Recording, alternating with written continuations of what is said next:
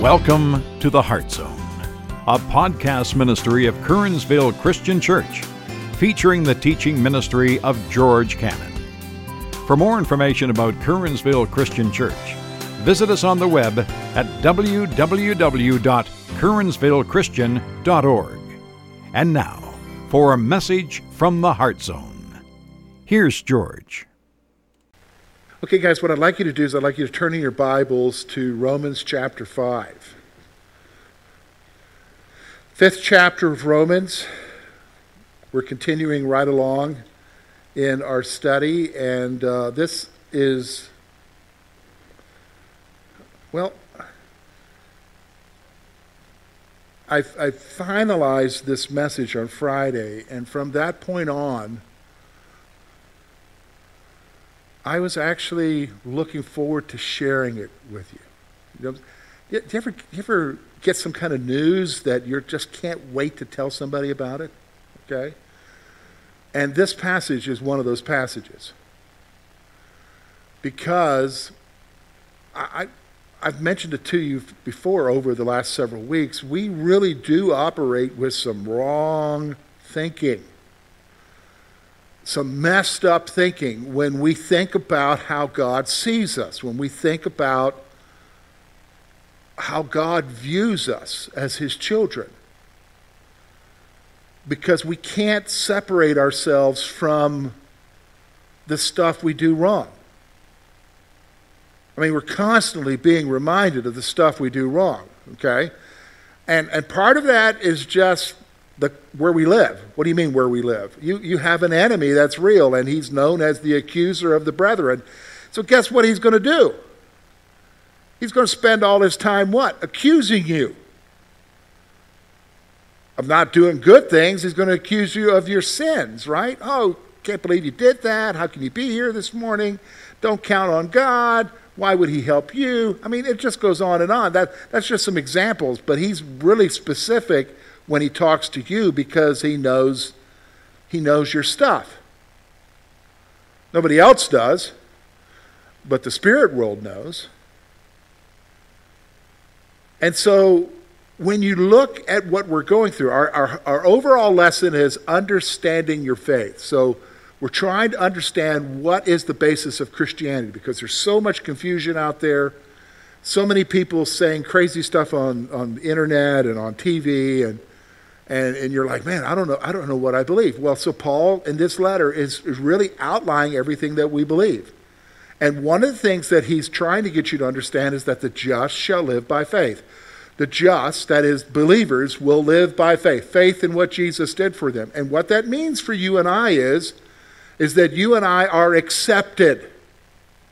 And we've already looked as we've been going through half of chapter 3 into chapter 4, now into chapter 5 it's not about you.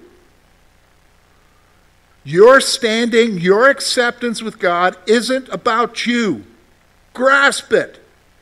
It's not about whether or not you're doing the right thing. You can't rest in that. It's not about your religious activities.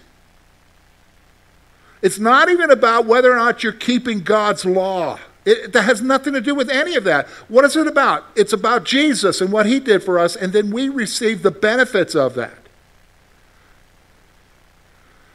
And so today, he's going to take it one step further because we can understand acceptance, but we still think like human beings, like, okay, well, he accepts me, but it's still not right between us. He has to accept me.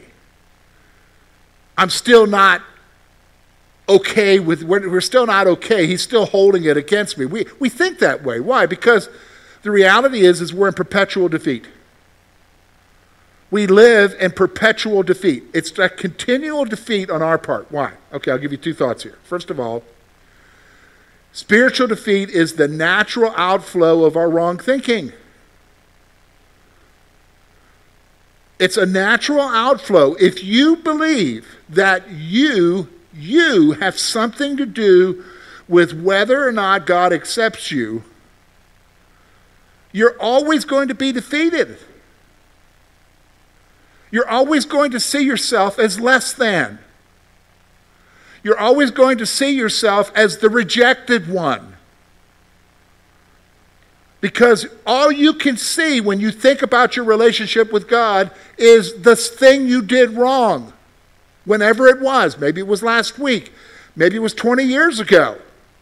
But all you see is the shame and the guilt, and you think God sees you the same way. And so you're in this state of spiritual defeat. And it's a natural outflow of our wrong thinking. Here's the second thing I want you to see. We cannot remove ourselves from believing that, our, that acceptance is based on us. We can't remove ourselves. You know, I've, I've been, for the last five weeks now, reiterating to you week after week it's not about you. It's not about you. It's about who? Jesus, right? But even though I'm reiterating that to you, and you can even quote it back to me, and you can say, Yes, I believe that, George, but do we really? Wait till tomorrow. What do you mean, wait till tomorrow? Are you jinxing me, George? No, just wait till tomorrow. You get in the car, you headed to work, the engine won't start. First thing out of your mouth, what did I do, God? Why is this happening to me? Oh, I know, I, I know. I, I, you know, and we, we, we immediately go there with our wrong thinking that somehow that the problems we face is because we did wrong.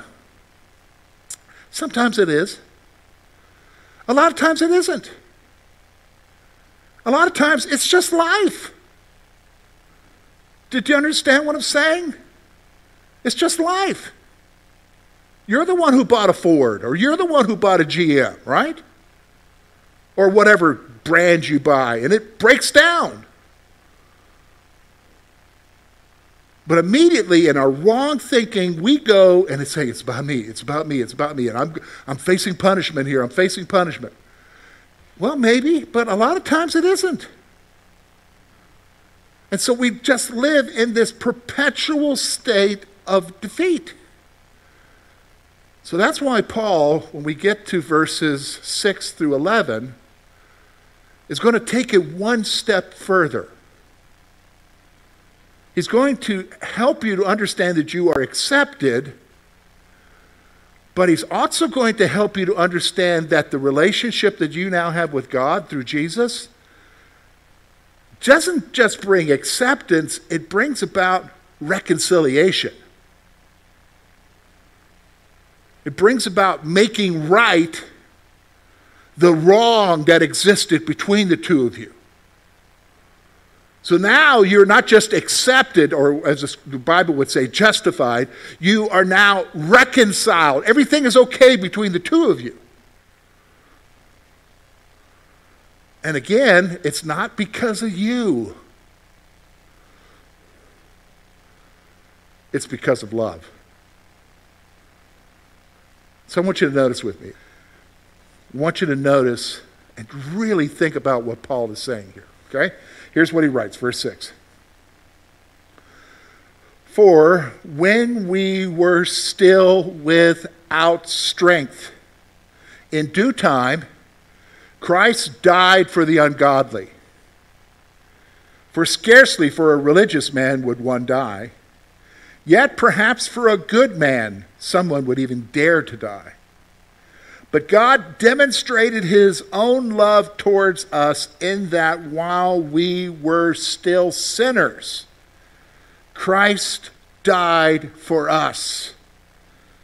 Much more then, having now been justified by his blood, we shall be saved from wrath through him. For if, when we were enemies, we were reconciled to God through the death of his Son, much more, having been reconciled, we shall be saved by his life. And not only that, but we also rejoice in God through our Lord Jesus, through whom we have now received the reconciliation.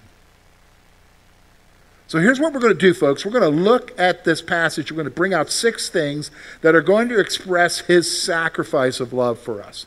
And with that, I want us to try, and that's all we can do is try, because there's no way to eliminate it completely, because even I still wrestle with it. I want us to try to grasp his acceptance of you period, not because of you, but because of Jesus, but also recognize that with that acceptance, everything's okay. You're reconciled to Him. Everything has been made right. And hopefully that'll set you free. So here's what he says. First thing I want you to see about his sacrifice of love. He says this in verse 6. Look at what he says. For when we were still without strength, in due time Christ died for us. What's he saying here? He's basically saying, while we were powerless to do anything, Jesus died for us. So he's talking about you before the moment you came to him in faith. So he's talking about you before the moment that you followed him. You made that decision to follow him and you were saved. He's talking about in that moment, you were powerless to do anything. There was nothing that you and I could do to, quote, make the relationship with God right again. You were, there was no, no amount of good deeds was going to handle it. Did you understand what I'm saying? The debt was too great that we owed already.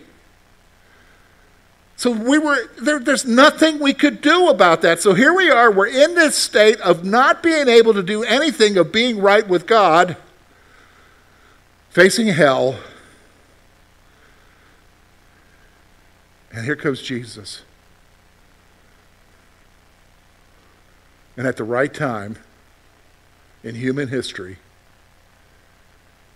he died for us.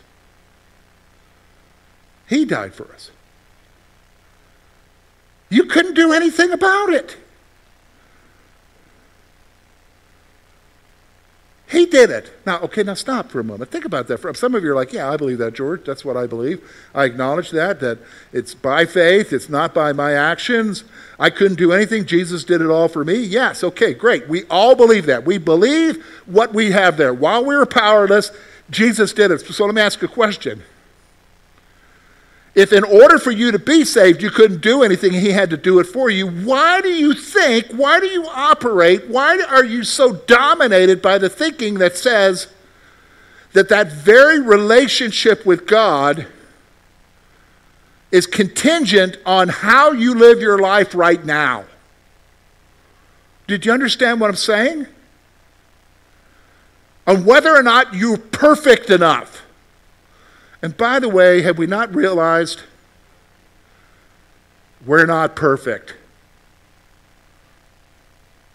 Period. It's because of his love.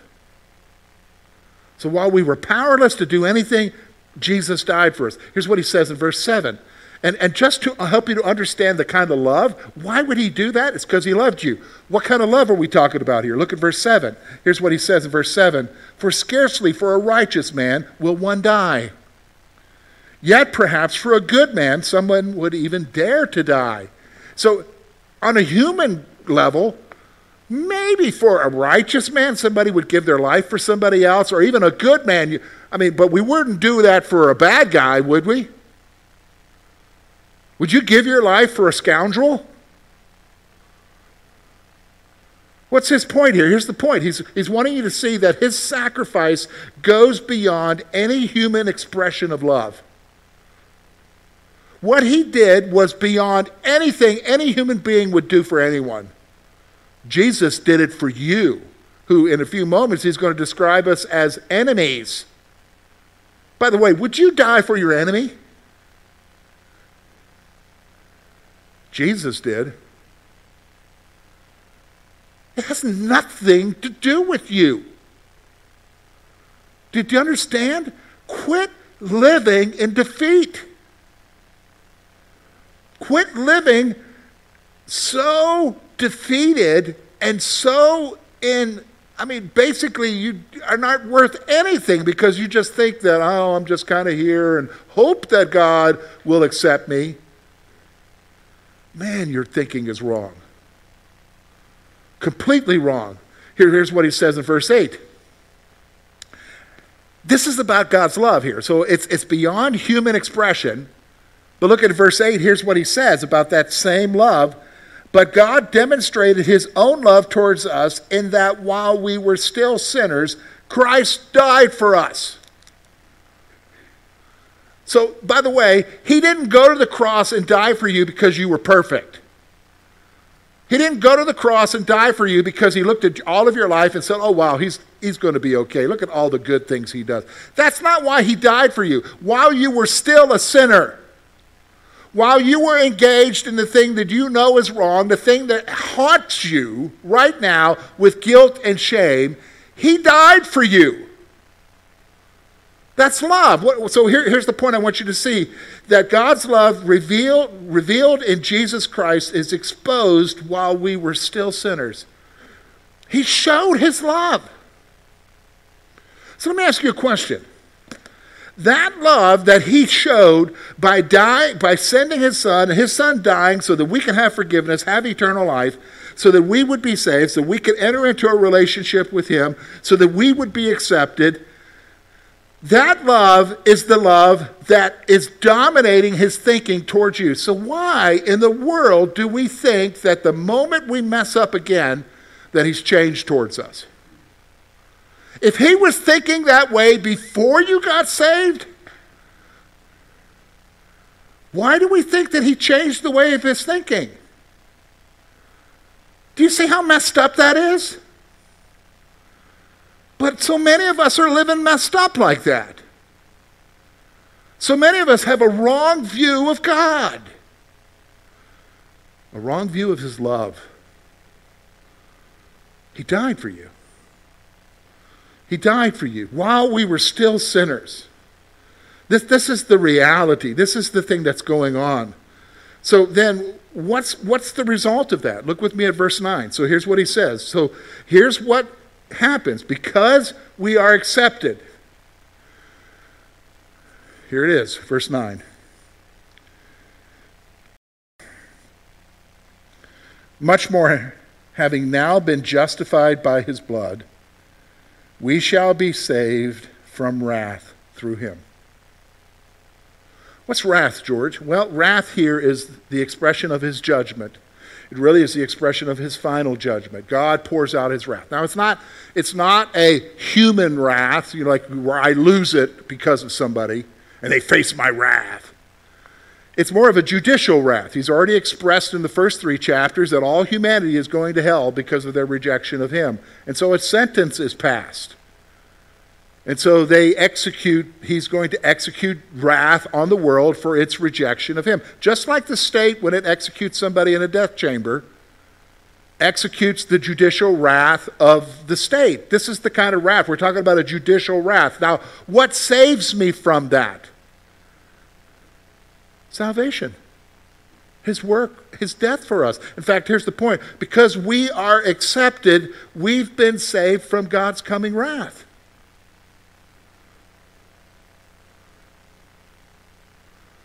So let me give you an illustration, okay?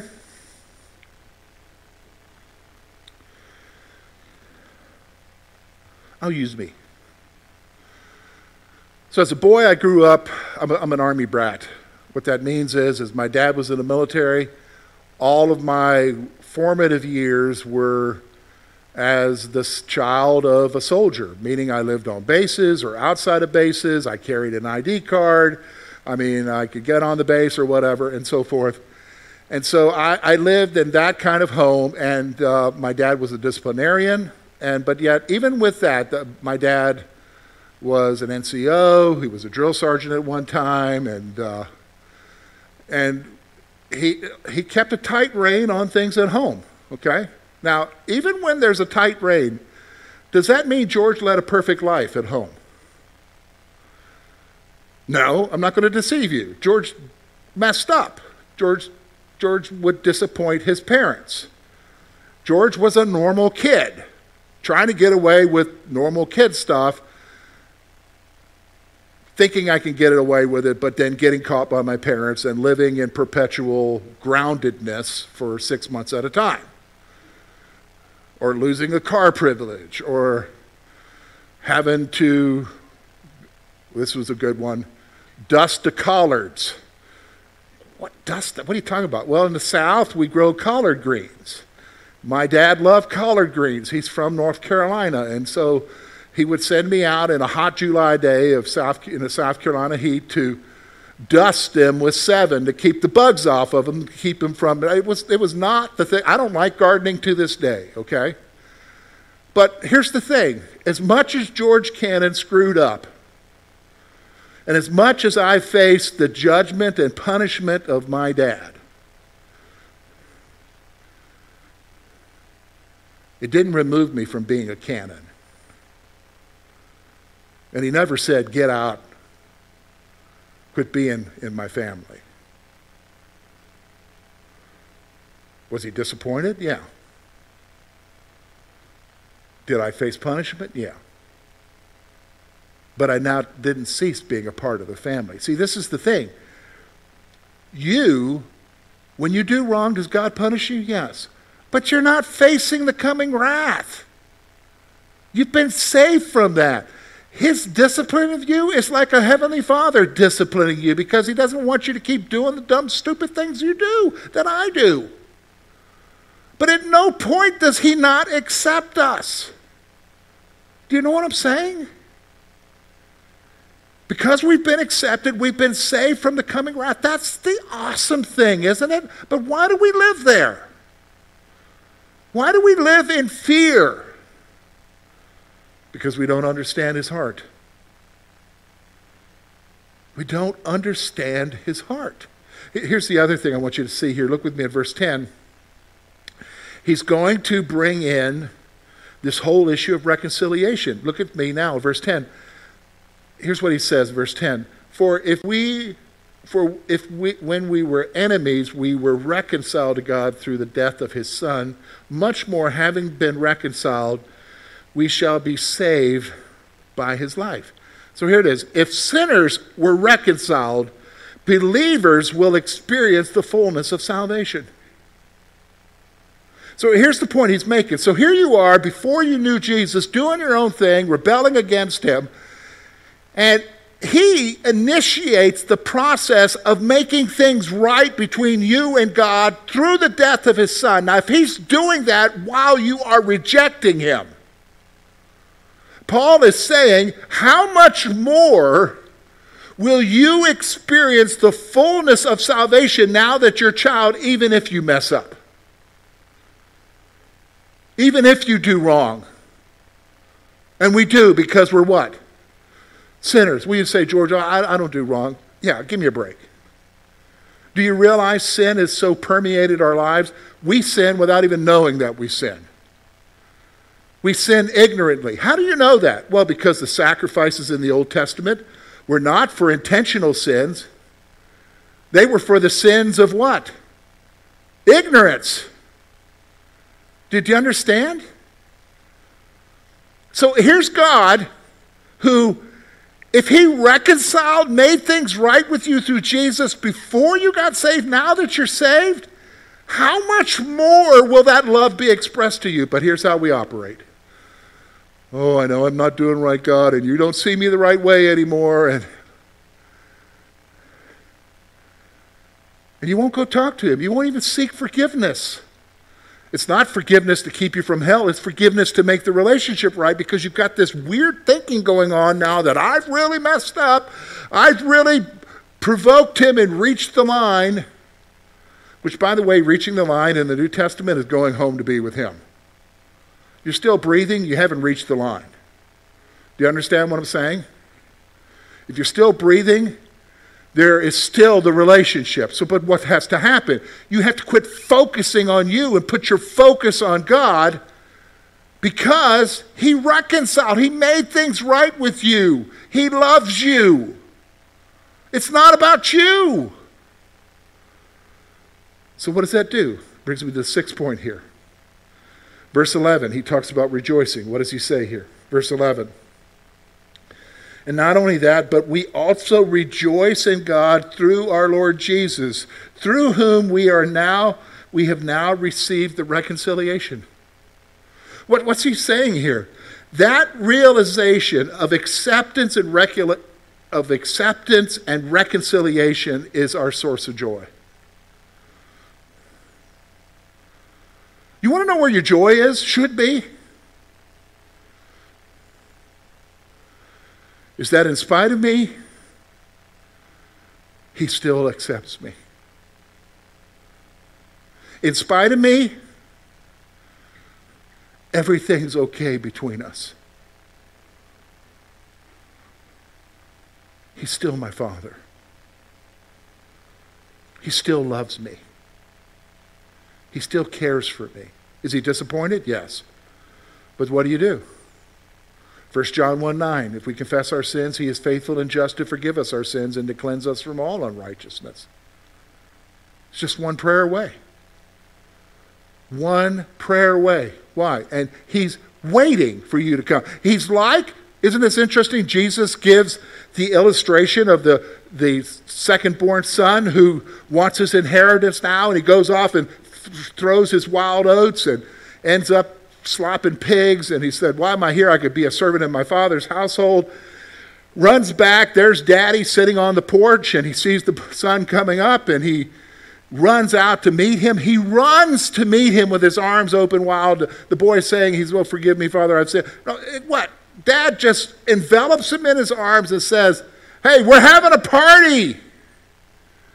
My son is back. That is God towards us.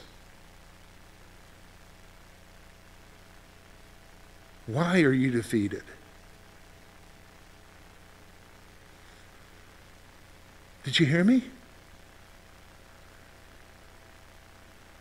Why are you defeated?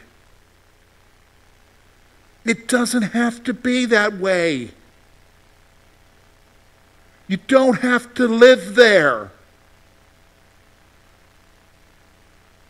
He loves you before you even thought about him. He died for you while you were doing your own thing. And then you came to him and you realized, I need you, Jesus, and you gave your life to him. And that love still continued on. That acceptance still continues on. Because here's the thing it's not like he all of a sudden thought when he got, you got saved that, okay, here's, I've wiped it clean. They should be perfect from here on out. And then you go do something wrong, and God's like, whoa, I didn't expect that. Really? He knows us too well. And when He forgave you, He forgave you for the ones in the past, the present, and the future. He's not surprised by our failures. He's the one who upholds us in the midst of the failures. Isn't that awesome? That, my friends, is the love of God. So let me just close with the question Why are you still defeated? Let me pray for you.